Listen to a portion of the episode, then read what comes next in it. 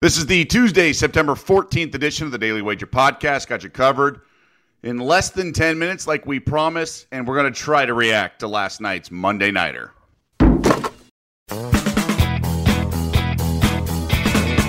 Welcome to the Daily Wager Podcast, presented by DraftKings, America's top rated daily fantasy app. I'm Doug Kezirian alongside Tyler Fulghum, and we got to share the Monday Night Football excitement together with Joe and then the NFL Live crew and the the mega cast and between the lines and what a what a circus last night.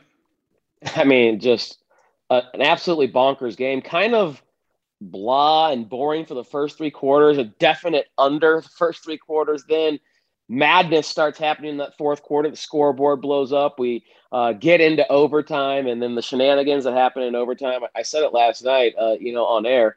Hope I don't get in trouble for it, but you know, I felt drunk just watching that game. How drunk that game was uh, with all the things I'd never before seen in a football game. You know, it's funny. Uh, as soon as the game was ending and we digested a little bit, we're already on to next week. And I, I like the Steelers. Obviously, it's a very difficult spot as we talk about with the you know play against the Raiders. Just look, short week, the emotional high, the significance of the win, all that. Now they got to travel east, go the early time slot, which isn't historically that bad for West Coast teams. I mean, we just saw the Seahawks play well. We saw the Chargers get the win last week, but in general, just the spot is so bad. Obviously, the Steelers coming off a win. I almost wish they were coming off a loss. They didn't look that great, especially in the first half. But the defense did, the special teams did. So I would grab and lay the five and a half right now if you can. Absolutely agree. I'd play anything under a touchdown in the Steelers' favor uh, or to a touchdown. Um, I, I just there's so many red flags on the Raiders side, and there's uh, even though the the Steelers won, I, am surprised that it's sitting at you know five and a half, six right now. Uh, I think the the way that the offense played is providing some value on the Steelers because I don't think the Steelers offense is that bad. I think Buffalo's a good defensive team. They were on the road in a hostile environment. And again, it was the first time in, you know, 18, 20 months, whatever, that Ben Roethlisberger and the Steelers offense with a new offensive line had to deal with crowd noise and silent counts and things like that. That won't be the case at home at Heinz Field. He'll have access to his entire catalog of audibles and checks the line of scrimmage, the offensive line, wide receivers will be able to hear.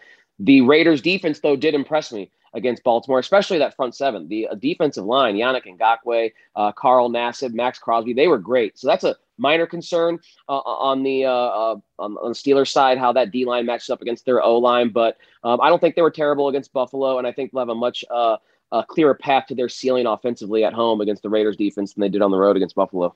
All right, good stuff. As for tonight, uh, anything on the diamond jump out to you? Yeah, my favorite play is the uh, Mets and Cardinals under eight runs. You got Marcus Stroman on the bump for the Mets at Citi Field. Uh, Jake Woodford making the start for the Cardinals, a guy who's kind of been on that I 55 shuttle between Memphis and St. Louis. But the reason I like the under here is because the uh, Mets Offense, one, not very good. They just got blanked yesterday by Adam Wainwright and the Cardinals. And two, the Mets at home specifically have been an under cashing machine. As home favorites uh, um, at Citi Field, the under is cashing 63% of the time. Just overall this season, the under is cashing 62% of the time uh, the Mets play at Citi Field. So when they are in that cavernous ballpark with their good pitching, and the Cardinals offense, again, is not one that, uh, you know, elicits a lot of fear outside of maybe Goldschmidt and Arenado. Um, under eight is my favorite baseball play there with the Mets uh, and as a home favorite at Citi Field. I'm going to the first half over, and I'm really just isolating a bad pitching situation. That's Jesus Luzardo. He's been pretty awful. I think I've done a first five over with him in the past. Um, I just have to continue fading him, so I'll go over four and a half. Uh, you get plus money, uh, maybe some fours with juice. Uh, I, I mean, look, he's had control issues. I'm just going to keep fading him. We got a little lucky last time we did it on the pod, but it was a winner. So uh, I believe it was a bottom five scores. But uh, we'll take it again. And uh, if you want to play uh, the Nats as well, minus you know something 140 ish in the in the first five, I can't blame you either. But I'm just going to focus on the first five. Uh, as well. The first five over, that is.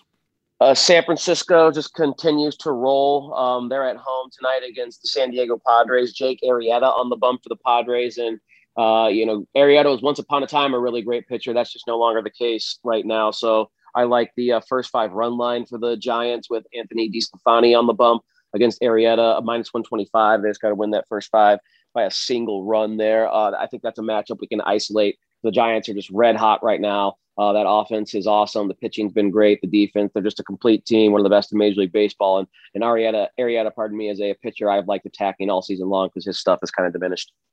I hope people are winning on the Giants because they've been absolute monsters. Slight, slight favorites uh, yesterday, maybe even a dog at some shops during the day. It's just ridiculous. And you know, as a Dodger fan, I'm worried. I'm worried. At some point, they're going to uh, be favored to, to, beat some of these teams instead of just saying the uh, little engine that could that's taken advantage of the regular season. Um, but in terms of like playing bad teams uh, more consistently, you're playing good teams. But look, they took two or three from the Dodgers uh, not too long ago, last weekend, including beating Walker Buehler on a Sunday night. They're legit, man, and um, it's going to be really interesting to see what tickets surface in the futures market because uh, I would imagine they were triple digits at the beginning of the season. I'm going off a hunch here. I don't have it in front of me, but just remarkable, remarkable run. Anything else on the diamond for you? I'm out of pet place. Yeah, I think I'm out of plays. Those are my two most confident. There'll be a sprinkle here or there in a couple other games, but nothing that's uh, nothing that has the conviction of that uh, Mets Cardinals under or the uh, Giants first five run line.